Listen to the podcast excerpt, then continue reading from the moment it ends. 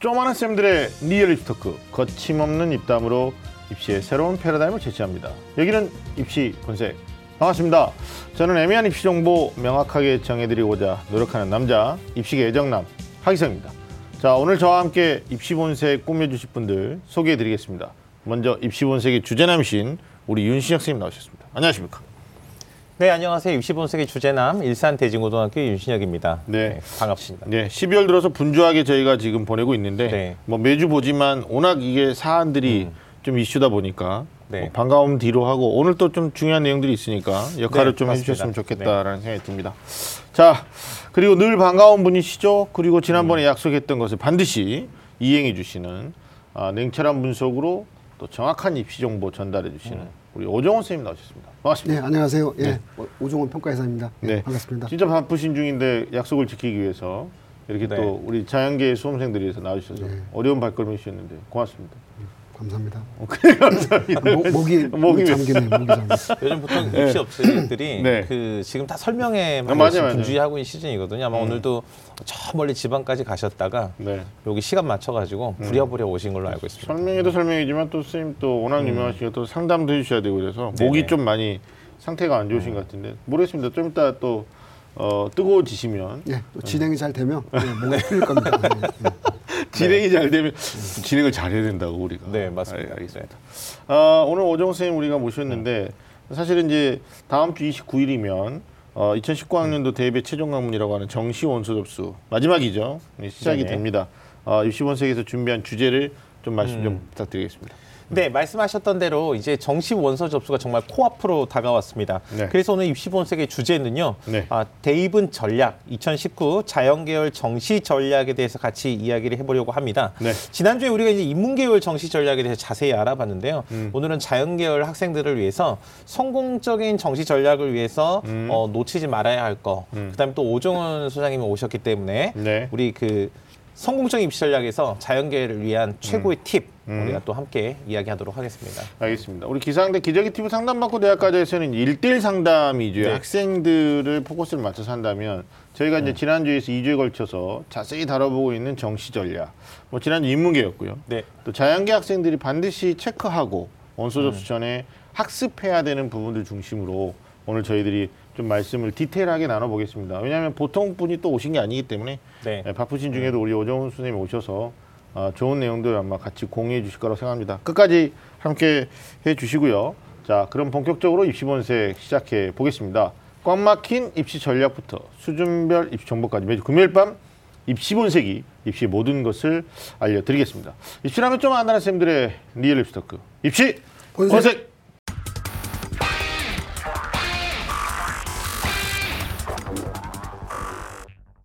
자, 선생님 올해 정시는 진짜 국어가 가장 핵심적인 요소가 됐습니다.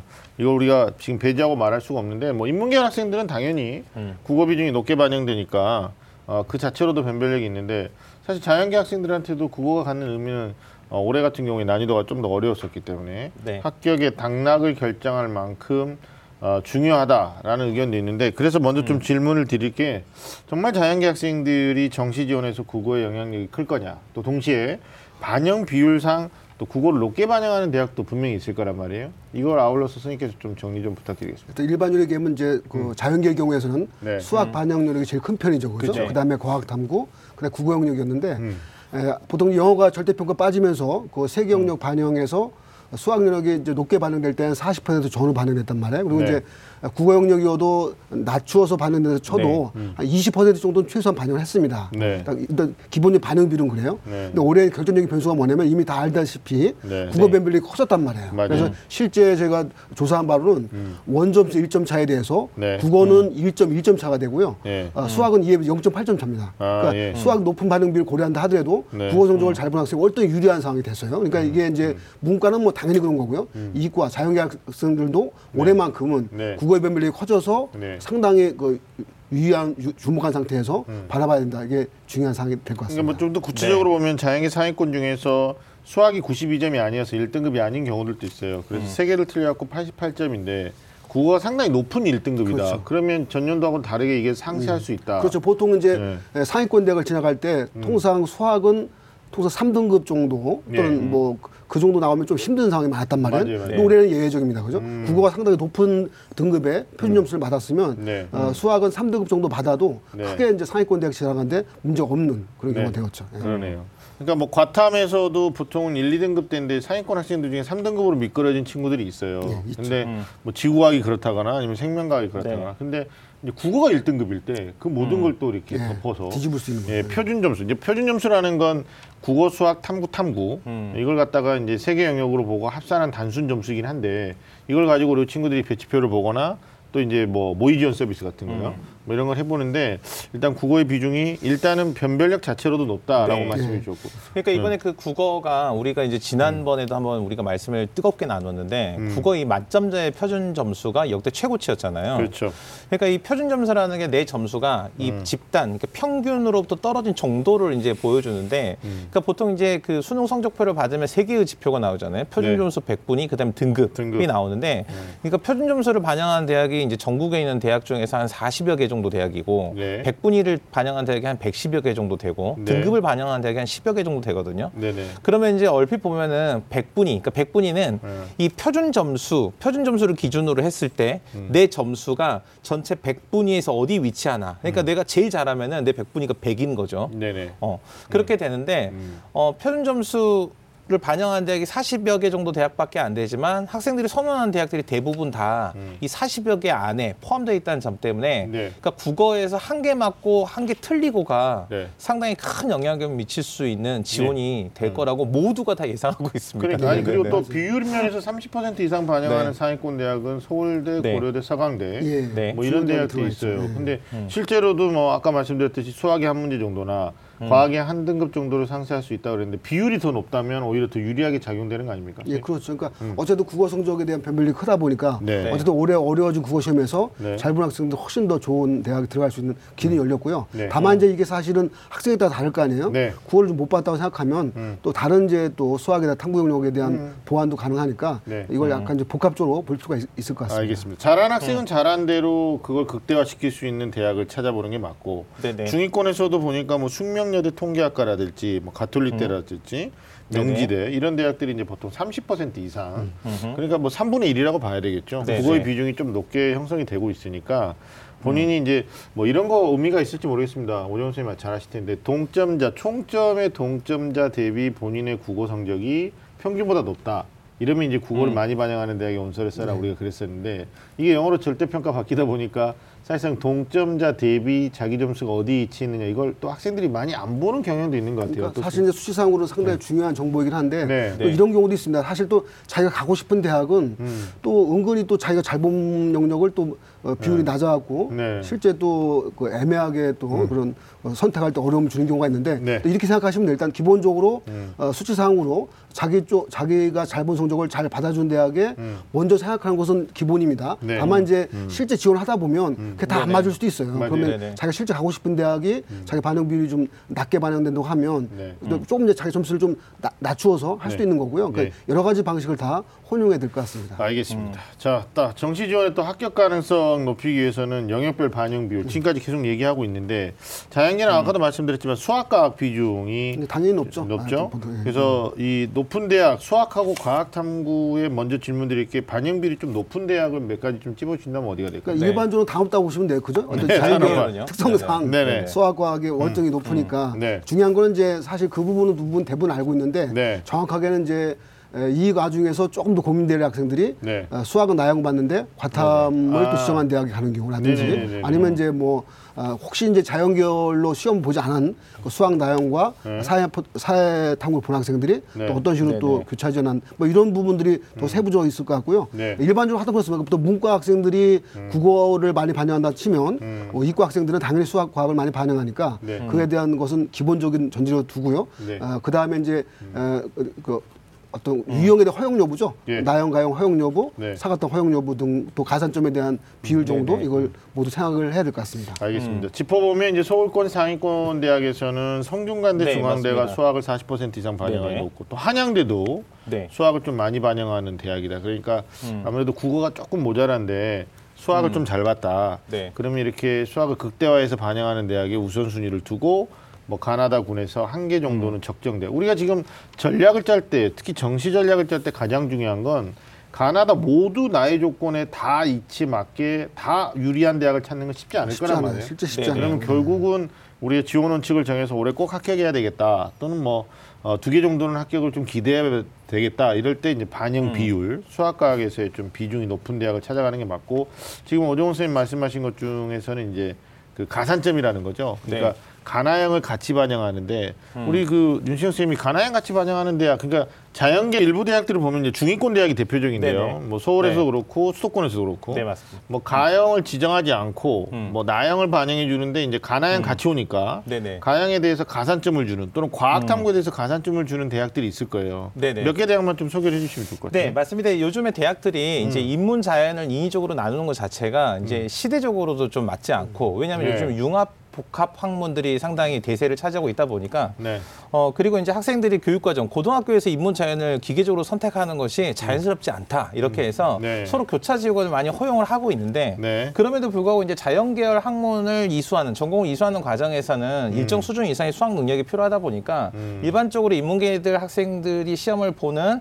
이 수학 이 나형하고 네. 가형의 차이를 두거든요. 그래서 네. 이제 이 수학 나형으로 자연계를 지원을 할 수는 있지만 수학 가형을 지원하는 학생들이 가산점을 주는 대학들이 여러 개 네. 상당 부분 많이 있는데 네. 예를 들면 강원대 같은 경우는 15% 정도 수학 가형에 가산점을 주고 있고요. 네. 뭐 인천대도 15%, 네. 명지대나 뭐 성신여대 이런 데도 한 10% 정도 가산점을 두고 있고요. 네. 이와 마찬가지로 과학 탐구 영역에서도 음. 보통 한 10%에서 5% 정도 가산점을 주는 대학이 있으니까 실제로 이제 정시에서 뭐 1, 2점 차이로도 당락이 결정되니까 우리 네. 학생들이 음. 이 실제로 이그 배치 점수라고 하잖아요. 그러니까 점수만 놓고 음. 기계적으로 보고 아 내가 여기 적정하다 이렇게 생각할 게 아니고 이런 가산점까지 꼼꼼하게 따져가지고 유불리를 판단해볼 필요가 있어 보입니다. 네. 일단은 뭐 가나형 반영하는 대학들은 뭐 강원대 얘기하셨는데 전체 학과를 해주는 대학도 있고 강원대처럼 건축학과만 해주는 대학도 있고 그러니까 본인이 어떤 학과를 원서를 쓰느냐에 따라서 이 네. 대학이 가나형을 같이 반영해 주느냐 그렇지 않느냐 음. 뭐 전략적으로 보면 가형을 마지막까지 한 친구들 입장에서는 네. 가장 나이스한 대학은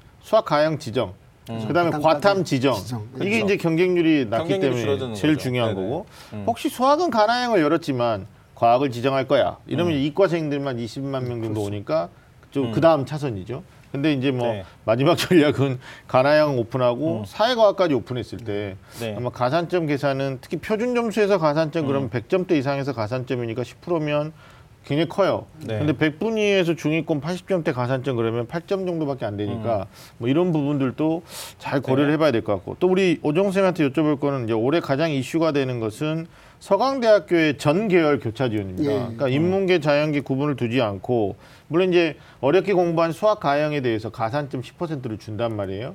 그러면 인문계 학생이 자연계로 지원하는 것은 사실상 무리가 있을 것 같고요. 어, 근데 그렇죠. 자연계 수험생들 중에서 이번에 수학 가형의 표준 점수 만점이 뭐 133점, 뭐 나형은 139점 이 정도니까 차이가 별로 안 나잖아요.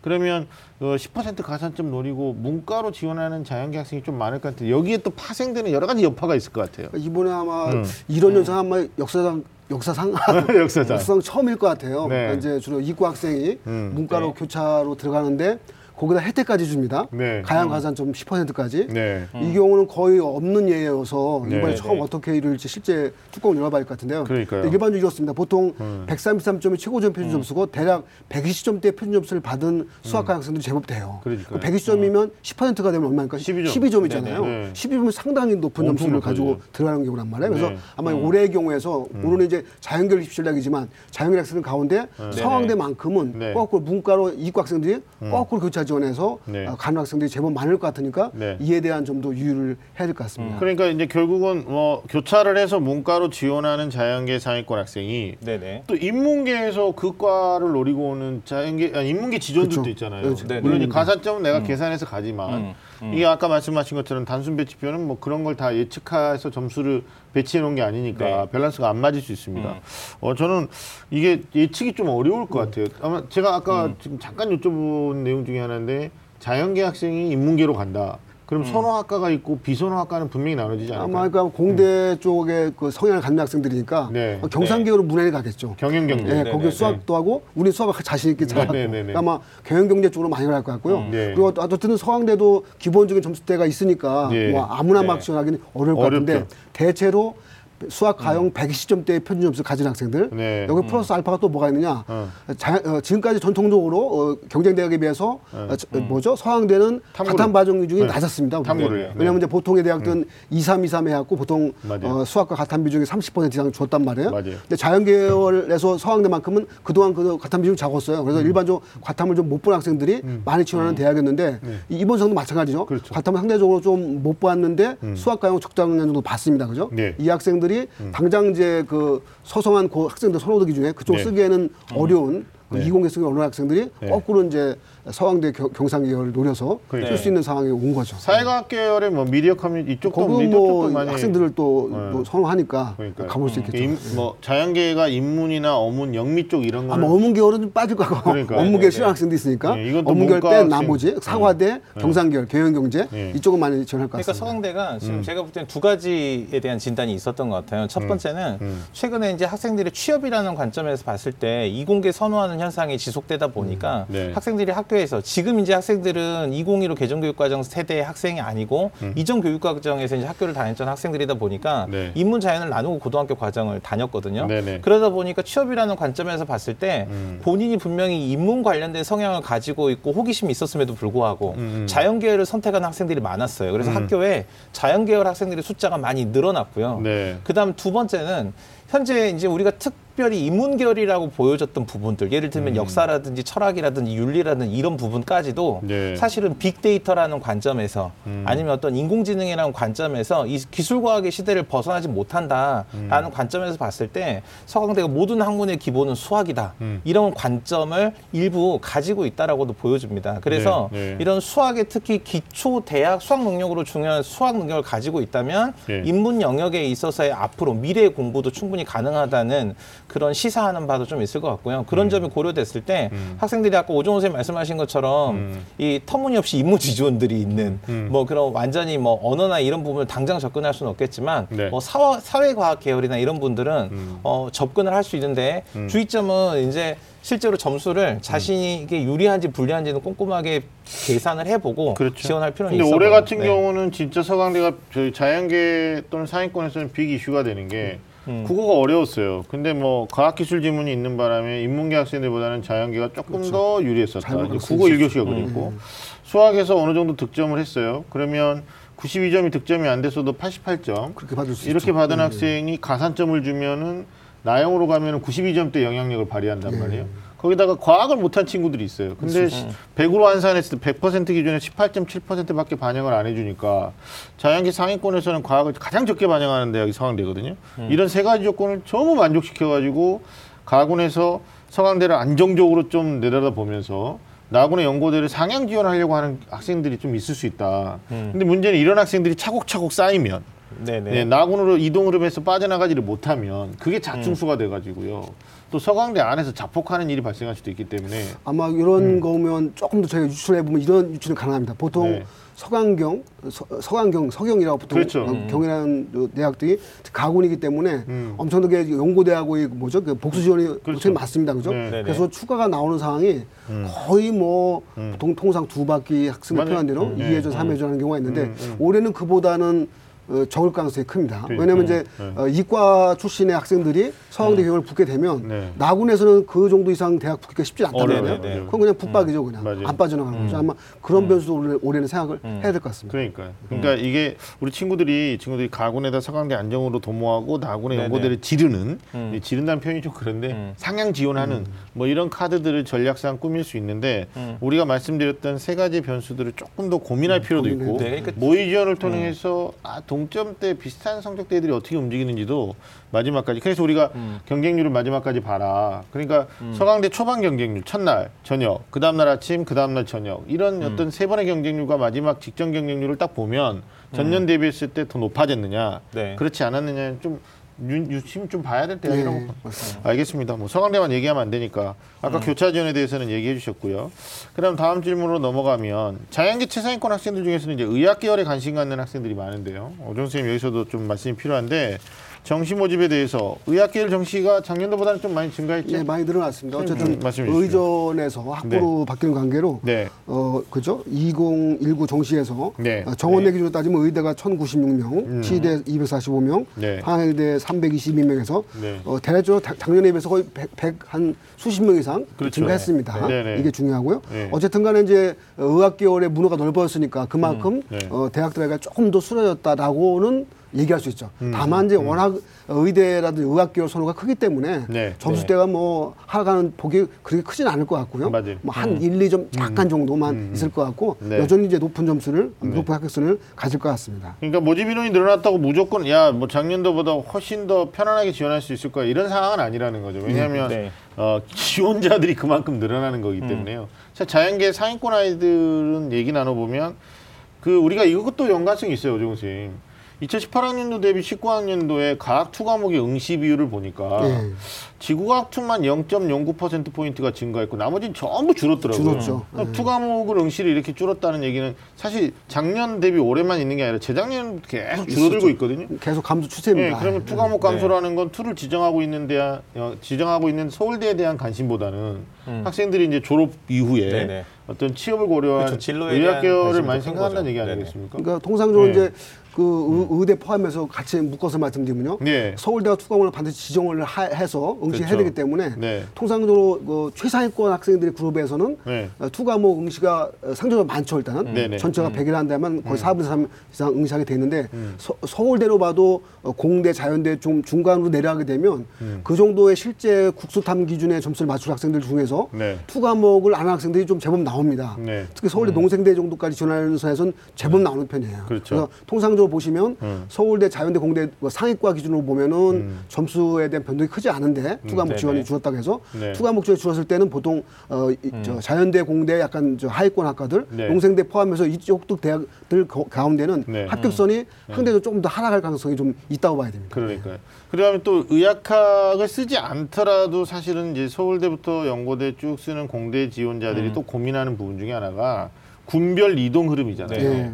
네. 그러니까 올해 같은 경우에는 특히 의학 계열에서 모집 단위를 변경한 대학교가 대표적으로 아주대가 그렇죠. 그러나? 아주대가 이제 네. 소위 다군 황태자 자리에서 네. 가군을 옮겨왔습니다. 네. 그러니까 가군에서 이제 현실적으로 음. 서울대가 다 포진하고 있고요. 그다음에 네. 이제 중앙대 경희대가 이제 네. 그동안 서울권 대학들 가운데서는 네. 거의 이파전 양상이었죠. 네. 서울대 쓰지 않은 상황이면 주로 이제 음. 에, 중앙대 경희대를 가고 써놓고 나서 맞아요. 나군의 주요. 의대를 그- 이제 쓰는 식이었단 말이에요. 올해는 네. 이게 이제 여기에 어. 중앙대 경희대 네. 아주대가 껴서 중경화로 좀 산문화돼서 분산될 수 있는 네. 이런 여건이 만들어 어, 놨다고 봐야 될 것 같습니다. 지방 공립대 중에서는 충북대도 예, 군을 옮겼죠. 종전 가군에서 나군 옮겼죠. 그러니까 이제 네. 충청권 소재 대학들 중에서 의학계열 지망자는 네. 예를 들면 이제 가군의 충남대, 네. 어, 나군의 충북대 쓸 수 있는 그런 가능성이 네. 예, 좀 높아졌죠. 예. 그러면 이제 결과적으로는 다군의 아주대가 항제 자리를 놓고 가군을 와버렸어요. 그러면 다군에서 버티고 있는 대학들의 컷이 높아지겠다. 그렇죠. 그 그러니까 정도의 수천양대, 인하대가 네. 예, 예전보다 좀 높아질 가능성이 크고요. 그러니까요. 다만 제주대가 의전에서 학부 선발로 이번에 새롭게 들어온 맞아요. 관계로 분산이 되겠다. 음. 예, 조금 분산은 되지만 그래도 조금 더 예전보다 높아질 가능성이 있다고 봐야 이 됩니다. 순천향대. 선호도가 굉장히 높아지겠는데요. 어, 그래서 순천향대가 이제 일단 네. 가나형도 허용하고 어쨌든 네. 가양 가산점 일단 쳐더라도 맞아요, 맞아요. 특히나 올해 같은 경우에 국어 변별력이 커졌기 때문에 음. 에, 아마 그, 그 교차에서 가산점의 불이익에도 불이익을 받음에도 불구하고 지원할 학생들이 좀 생길 것 같습니다. 그러니까 어차피 이제 자연계 최상위권 아이들은 다군을 버리는 전략, 조금 던진다, 뭐 이런 아니면 내가 노림수를 가지고 좀 추합을 노려본다 이러면서 순대를 많이 쓰거든. 아니 순대라고 그랬을 죄송한데 우리가 보통 약칭으로 네. 약칭으로 순대 쓰. 맞습니다. 아니 연- 연세대를 연대라고 그러니까 음. 네네네. 이게 좀 어감이 그래요. 일단 수천양대를 좀 많이 지원할 음. 것 같다라는 생각도 들고 아주다가 왜 항제 자리를 버리고 가군으로 왔을까? 뭐 네. 이국종 교수가 그렇게 시킨 건가? 뭐 이런 생각도. 아, 드는데. 그래도 아주대가 이제 네. 수도권 그 메이저 의대로서 그 네, 자기 네, 네. 어, 자부심이 있기 때문에 네. 한번 옮긴 것으로 보고요. 아, 어쨌든 간에 학생들의 지원자 입장에서는 사실 어, 가구를 쓸 수 없는 그 투과목 네네. 지원자가 아닌 학생들은.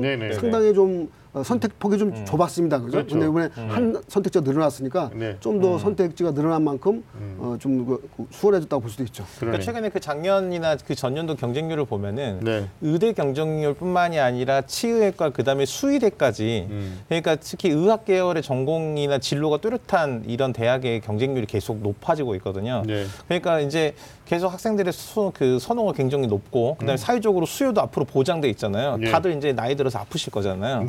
네. 그래서 그런 지금도 관점에서 아파요. 보면은 네. 이 아주대가 굳이 그 다의 다군에서 네. 어, 황제 자리를 유지하지 않아도 음. 가군에서 이제 다른 대학과 어깨를 나란히 하고 우수한 학생들 모집할 수 있다. 네. 뭐 이렇게 생각하는 것을 보여줘요. 네. 주로 뭐 의학 계열에 대한 경쟁률이 높게 형성된다라는 네네. 말씀도 해주셨는데 취업 관련돼서 특히 자연계 선호 현상이 높아지면서 오정훈 음. 쌤 어떻습니까? 최근 몇 년 동안에 그 경쟁률이 좀 정시에서 높아지는 자연계과 대표적으로 어떤 과들이 있을까요? 어, 근데 보통은 이제 음. 자연계 뭐 좀뭐 정시의 특성이죠. 그러니까 보통 수시로 가면은 어떤 그저 시대의 흐름에 따라서 음. 네. 어느 네네네. 직종에 인기가 있다 하면 그 경쟁률이 쭉 오르는데 네. 정시는 그 정도는 같아요. 네, 일단 네, 네. 정시는 붙는 게 중요하니까 네. 뭐 이과가 뭐 전망이 좋다 네. 이거와 관계 없이 그냥 그 음. 붙기 위주로 쓰- 합격 위주로 쓰다 보니까 그러니까 통상적으로 이제 보건 계열이 좀 경쟁률이 상당히 높은 편이죠. 계열, 네. 어, 그리고 이제 에, 군으로 보면 이제 특히 상위권 대학은 다군 당연히 높은 편이고요. 음. 근데 그거 이상으로 설명드릴 것은 그지 크진 않은 것 같고요. 음. 근데 저 사실 이제 그 시대의 인기 척도를 알려고 하면 정시에서 경쟁률은 크게 네네. 청구 안 될 것 같고요. 네. 수시. 수시에. 수시는 여섯 장을 쓸 수 있다 보니까 음. 역시 인기 직종, 인기 학과 군에 좀 더 많은 학생들이 모이는 편입니다. 그러니까 네. 그런 걸 알고 싶으면 네. 수시 경쟁률을 보는 게 좋을 것 같고 정시는 네. 어, 그냥 그 어, 정시의 특성상 합격 위주로만 지원한다. 다만 이제 큰 틀에서 보건 계열의 인기가 좀 더 있는 편이다. 네네. 이렇게 보셔도 될것그 같습니다. 면에서 말씀을 네. 드리면 이제 보건 계열 중에서도 요즘 들어와서 소위 의공이라고 그러죠. 음. 뭐 성균관대는 글로벌 바이오 메디칼이라고 하는데 그러니까 점수대가 이제 좀, 좀 뭐랄까요? 메이저과는 쓰기 어려울 때. 그럼 이제 중위권과나 중하위권과로 내려가면 이제 고려대에서도 바이오 의공 뭐 이런 과들을 선호하는 경향이 있고 사실은 연세대 원주긴 합니다만 학생들이 어, 서울권의 중위권 대학에 그냥 뭐 노말한 과를 가느냐 아니면 취업 이유를 좀 졸업 이유를 네네네. 생각해서 이제 간다 그러면 이런 쪽도 괜- 괜찮은 음, 거나 저기는 많습니다. 실질적으로 제가 서울 수도권 소재 대학들을 많이 거론을 하지만 네. 특히 이과 학생들 취업도 상당히 중요하단 말이에요. 맞아요. 그래서 네. 흔히 이제 취업 소위 깡패학과 표현이 그러긴 한데 전화기학과라 해서 뭐 네. 저- 전기, 그 화학공학과, 기계공학과 기계공학과.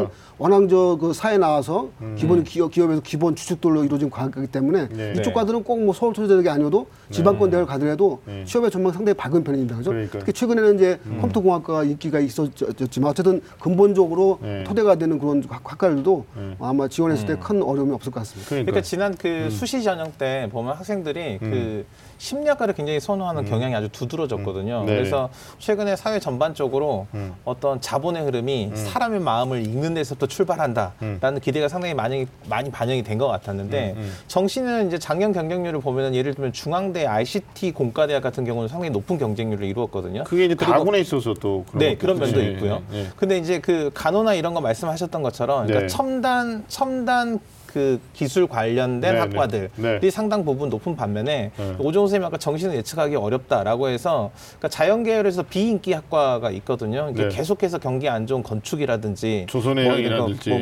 물리라든지 뭐 이런 순수 과학 뭐 이런 음. 쪽은 인기가 그렇게 없 는데도 불구하고 특정 학교에서는 음. 이상적인 경쟁률을 보이기도 한다. 네. 뭐 이렇게 좀 이해가 되더라고요. 네. 소프트웨어 학부도 최근에는 굉장히 관심이 네네. 뜨겁죠. 뜨겁죠. 그러니까 상당히 실질적으로 점수 높아졌습니다. 음. 네. 컴퓨터공학과, 소프트웨어학과가 음, 네. 아마 공대에서 탑이든 아니면 상당히 상위권 학과로 네. 그 발돋움했고요. 네. 어쨌든 이제 그 학생들 인기 촉도를 좀 반영하는 것 같아요. 그러니까요. 어, 반면에 이제 마- 말씀드린 조선해양공학과라든지 건축학과가 상당히 좀 어, 떨어져 떨어진 상황이었는데 제가 최근에 어떤 뭐 취업에 대한 또 이제 뭐죠? 선박 수주에 대한 상황을 들어보니까 네. 뭐 선박 수주는 일단 이제 바, 저 하- 저점을 찍은 것 같더라고요. 그러니까요. 다시 반등하는 상황이어갖고 음. 이건 좀- 바닥을 치고 네, 이제 바닥을 올라가요. 올라간 상황으로 보시고요. 네. 음. 건축도 사실은 이제 건설 경기가 현재 우리 저 우리 우리 보통 뭐 South Korea라 말이죠. 네. 우리 대한민국 이 남한 South 지역에서는 코리아, 예, 조금 이제 그 아. 부, 부족하죠. 부족한데 그렇죠. 지금 뭐 통일한국을 봐야 돼. 아, 통일한국이라는 어, 예. 관점에서 네네. H자 그 개발 계획 그렇죠. 어, 대단하죠. 하여튼 네. 그게 또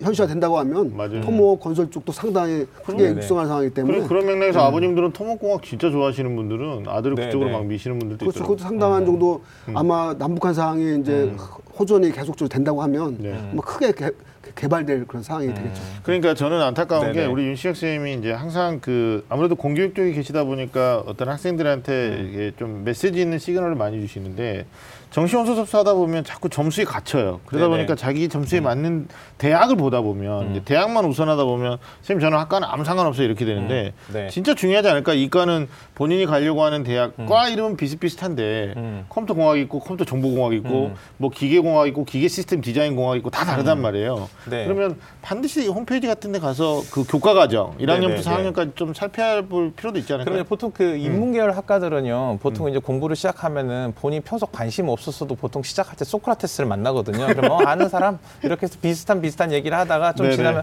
어렵네 음. 이렇게 되는데 네. 보통 자연계열 특히 어떤 특화된 전공을 하는 학과들은 처음에 가면 이게 뭔 소린가 뭐 이렇기도 하고요. 음. 네. 심지어는 뭐 어떤 기초 수학이라든지 네네. 음. 어떤 기초 물리 이런 것들 자체 접근이 안 돼서 그러니까 내가 만약에 자연계열 일단은 학교만 가보자. 네. 그리고 나서 내가 복수 전공을 하겠다. 네. 아니면 뭐 이런 계획을 가지고 있던 친구들이 음. 어, 그 계획의 첫 단추도 못 끼우고 학교를 그만두게 되는 이런 학생들 상당 많죠. 부분이 있습니다. 그리고 그걸 또 잘 버텨낸다고 하더라도요. 그 말씀하셨는데 이 사실은 이 대학을 간다는 것 자체가 어떤 자신의 삶의 상당 기간을 결정하는 일이잖아요. 네. 그러니까 특히 남학생들은 군대 문제가 여전히 지금과 같은 방식으로 방식이라고 하면 인생의 거의 한 페이지 정도를 이 학교에서 생활을 해야 되는데 음. 하기 싫은 공부를 네. 계속 하면서 어렵게 어. 그렇게 다니는 건 상당히 어렵습니다. 그래서 대학을 정하는 것보다 저는 여전히 어, 경쟁률보다 자기 자신이 말씀하신 것처럼 학교 홈페이지에 요즘은 학과의 4년 과정에서 어떤 걸 과목을 배우는 게 다 나와 있을 뿐만 아니라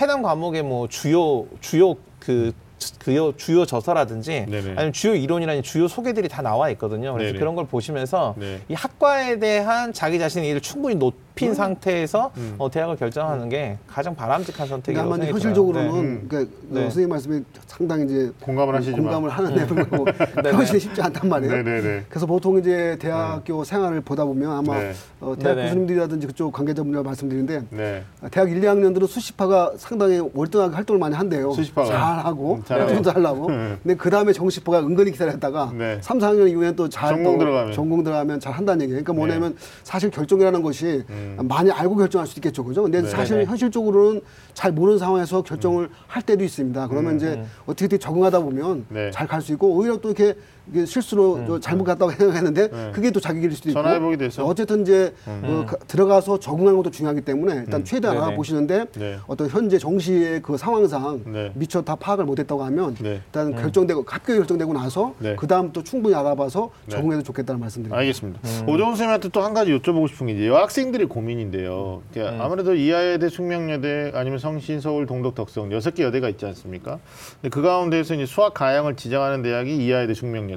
나머지는 이제 가나양을 해주면서 가산점을 주는데 그 배치표 작업을 하시잖아요. 네. 좀뭐 오정훈 선생님 종로에서도. 근데 그 우리가 이제 도수분포라고 할 때 여학생들의 92점까지는 몇 명이냐? 보통 이제 남녀 합산해 가지고 우리가 이제 계산을 하는데. 합산하죠. 예. 근데 배치표 작업할 때는 글쎄 여학생들은 네. 이 정도 맞았을 것이다라고 하고 만약에 그걸 배치를 해버리면 이해대가 너무 낮아지잖아요. 예, 그렇죠. 음. 그러니까 우리가 여학생들 입장에서 쓸 때 원서를 쓸 때 실제로 그 수학의 도수분포 이런 거 감안해야 될까요? 아니면 그러니까 일반적으로? 이렇다, 이렇다고 네. 보세요. 보통 이제 어, 명문여대죠, 그죠? 이대나 숙대는 어느 정도 가형이나 같음을 지정했기 때문에 그러니까요. 크게 어떤 그 교차에 대한 그 복잡함은 나타나지 않습니다. 네. 숙대 네네. 일부 학과는 뭐 문이과 따로 뽑긴 하지만 네, 일반적으로 뭐 그렇죠. 네, 데. 일반적으로 그렇죠. 네. 근데 이제 음. 성신여대나 동덕 덕성으로 가면 서울대 가면 네. 좀 복잡해져요. 네. 가나형 허, 허용하고 네. 어, 사과탕 허용하니까. 이런 경우는 사실은 통상적인 학교적 점수보다는 높아진다고 기준으로 봐야 됩니다. 네네네. 그러니까 네. 실제로 대학의 네. 어, 예전에 학교 결과도 참고해야겠지만 네. 일반적으로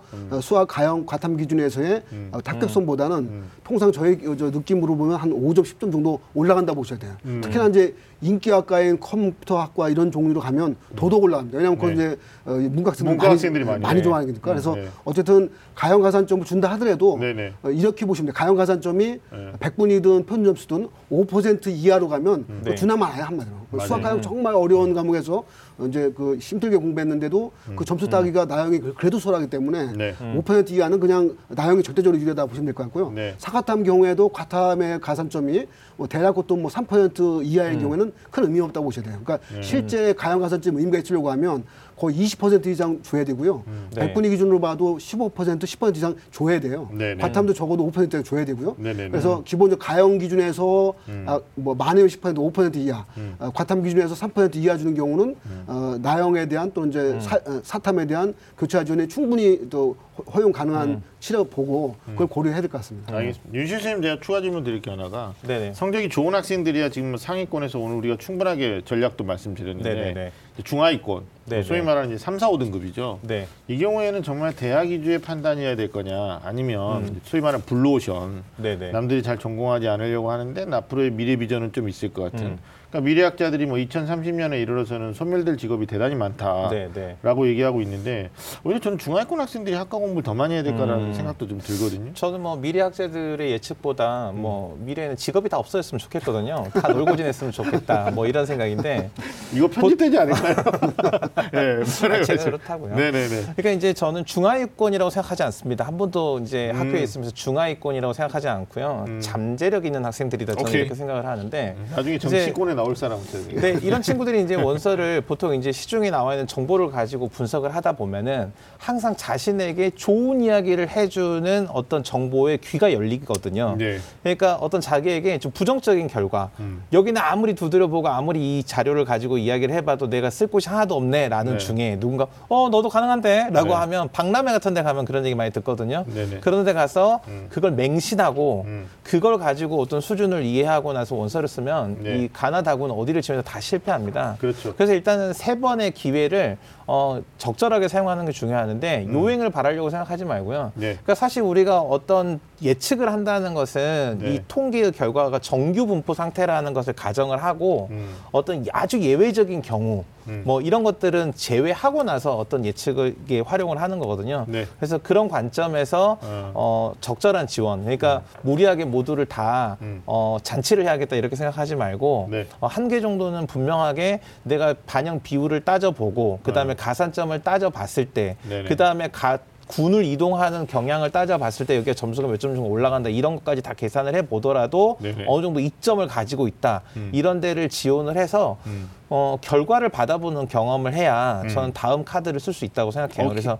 네 예. 그런 아마 좀 이제부터 기억을 했으면 아마 좋겠어요. 네. 그 중위권 음, 그 음. 이하의 학생들은 이제부터 시작일 것 같은데요. 아마 네. 보통 네네. 게임은 이렇습니다. 그 전반전 마토 하프 하프 타임 뛸 때는 열심히 상위권 학생들이 열심히 뛰면서 정리가 됩니다. 우리는 이제 가만 히 기다리시면 돼요. 상위권 학생들이 어디 어디 가는구나 하면 좀 기다렸다가 네. 이게 어느 정도 정리된다. 이게 이게 네. 정리가 돼요. 왜냐하면 네네. 상위권에서 어쨌든 흐름이 정리가 되어야지 네. 그 다음 중위권, 중하위권 내려온단 말이에요. 네. 그러니까 정리가 되고 난 다음에 그러니까 네. 지금으로 보면 거의 이제 이제 지금 시점이겠죠. 학생들이 네네. 지금 보는 이런 시점 네. 정도에서 보고 아, 이 학생이 요 정도까지 쓰는구나 하면 음, 그 다음부터 이제 이제 이렇게 직접적으로 시뮬레이션도 해보면서 모의 지원도 해보면 네. 아마 좋은 결과가 나올 겁니다. 알겠습니다.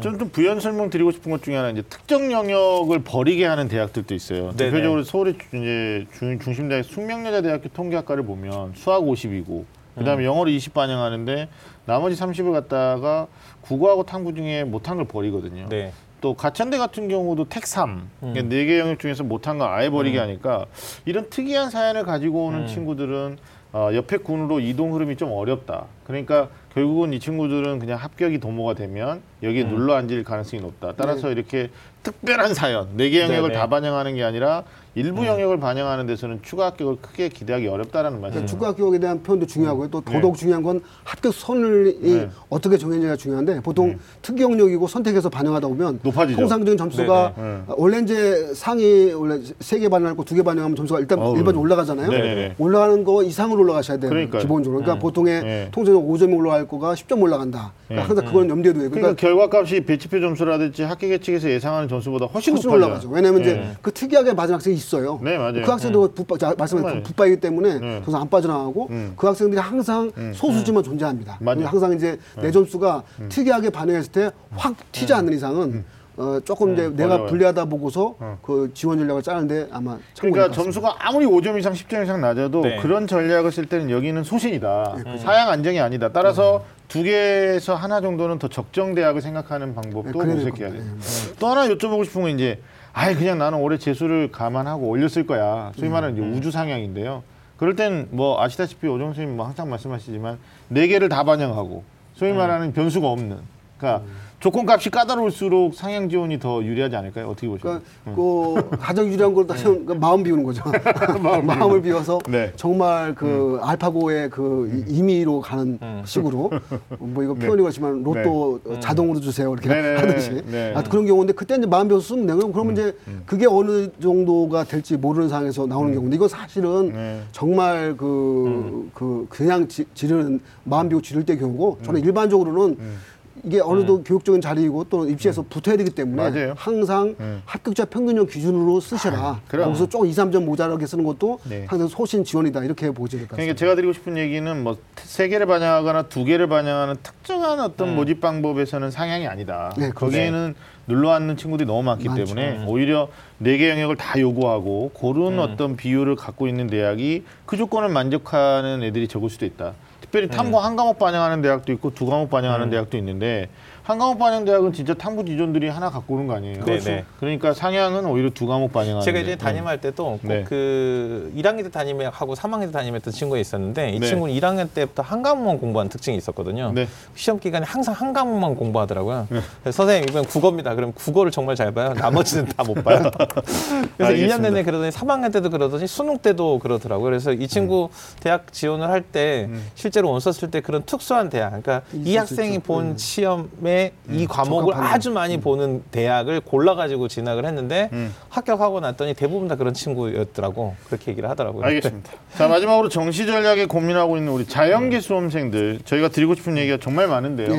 예. 그래도 뭐 주의할 점을 포함해서 마지막으로 응원의 말씀을 좀 마무리해 볼까 하는데 오정훈 선생님 말씀. 얘도 꼭 하는 일을 해야 될 것 같아요. 왜냐하면 네. 지금 영어 얘기를 너무 안 했던 것 같아요. 아마 인문계열 지원자를 쌀때 그렇죠. 영어 얘기 네네. 많이 나왔을 것 같은데요. 맞아요. 음, 자연계도 그 못지 않습니다. 영어 등급에 따라서 내가 어느 정도까지 선을 정할 때가 항상 고민이 많을 것 같은데 네. 또 이번 시험은 어쨌든간 영어 어려웠어요. 그러니까 네. 이제 영어 등급에서 분명히 1등급보다 2등급, 2등급보다 3등급이 분포가 많아지다 보니까 음. 네. 어쨌든 작년하고는 그것이 다를 것이다. 그래서 네. 실제적으로 어, 어떤 뭐죠? 높은 등급 또는 점수차가 큰 대학들, 영어 네. 점수차 큰 대학들은 네. 합격선 하락을 역시 자연계에서도 저 예상하셔야 되고요. 그렇죠. 점수차가 적은 대학들, 뭐 건대와 같이 이제 1등, 2등 같이 같은 점수 주는 대학이기 때문에 그런 대학들 음. 네. 경우는 어, 원래 점수대보다 좀 오를 수 있다 이런 것을 감안해서 네. 역시 인문계열 못지않게 자연계에서도 영어 등급에 따른 약간의 그 지원 전략을 네. 좀잘 짜야 될 것 같습니다. 특히 인문계하고 자연계하고 영어 반영이 좀 다르게 반영하는 대학들은 좀 유심히 봐야 될 필요가 있을 것 같아요. 자 우리 윤시혁 선생님도 마무리 말씀. 네, 오종호 선생님 이제 영어 과목까지 꼭 집어가지고 자연계열 학생들 정시 지원할 때 어떤 거 주의해야 될지를 말씀해 주셨는데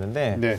어, 저는 아까도 이제 중간에 이 전공 선택하는 것을 굉장히 중요하게 우리 학생들이 다뤄야 된다 이렇게 생각 그 말씀을 드렸는데 네. 저는 마지막으로도 지금 사실 저는 음. 이랬어요. 입시 그 수능 공부하느라고 정말 열심히 공부했는데 입시까지 공부해야 되는 상황 바람직하지 음. 않다고 생각하거든요. 언젠간 개선이 되겠죠.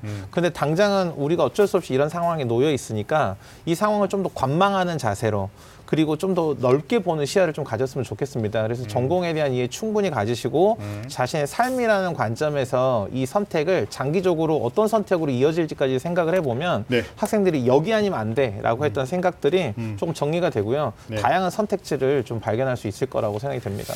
알겠습니다. 뭐 마음 같아서는 개선이 됐으면 좋겠습니다. 이게 수능 열심히 공부하고 마지막까지 최선을 다했는데 온서 영역에서 굉장히 어려움을 봉착합니다. 실제로 설명회장에서 보면 많은 학생들과 학부모님들의 한숨 섞인 탄식이 있습니다. 어우 이런 것까지 복잡하게 우리가 체크를 해야 된단 말이냐. 이걸 모르고 있었다라는 말인데 실제로 졸업한 학생들은 그것마저도 뛰어넘는 전략을 수립하고 있기 때문에 우리가 그냥 어떤 현실을 개탄하고 있을 문제는 아닌 것 같고요.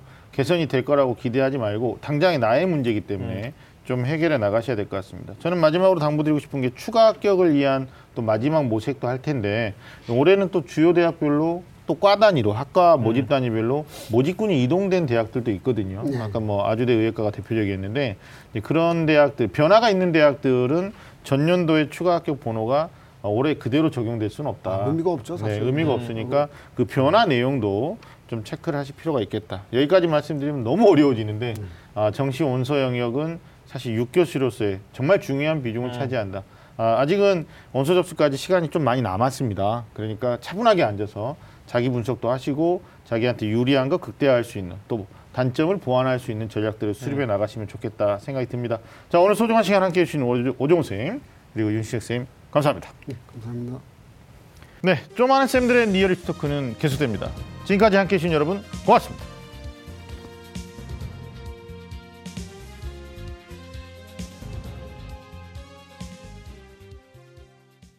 오늘 방송 좋았나요? 방송에 대한 응원 이렇게 표현해 주세요. 다운로드하기, 댓글 달기, 구독하기, 하트 주기. 더 좋은 방송을 위해 응원해 주세요. 다운로드하기, 댓글 달기, 구독하기, 하트 주기. 기억하셨죠?